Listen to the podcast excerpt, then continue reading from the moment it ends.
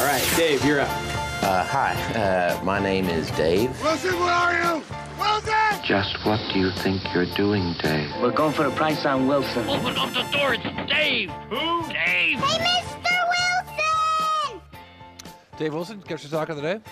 I do, Cory. It's Spartan Motors. Now, the next time you see a fire truck going down the road with its lights flashing and sirens blaring, think about Spartan Motors. The company produces emergency response vehicles along with commercial trucks and chassis for recreational vehicles. Spartan's been around since 1975 and its shares have been publicly traded since 1984. The ticker is SPAR, the first four letters of its name.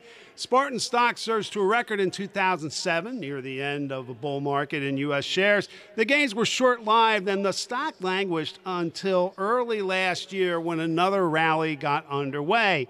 The latest advance accelerated today after Spartan met with analysts and investors to talk about its outlook. Among other things, the company said it's aiming for a billion dollars in annual sales in 2020.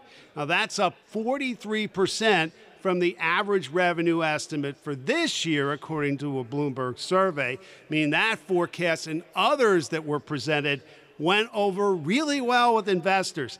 Spartan shares had their biggest one day gain in eight and a half years. They climbed 21% on the day. Wow, a big move in the stock, a big move really over the course of the last uh, few weeks.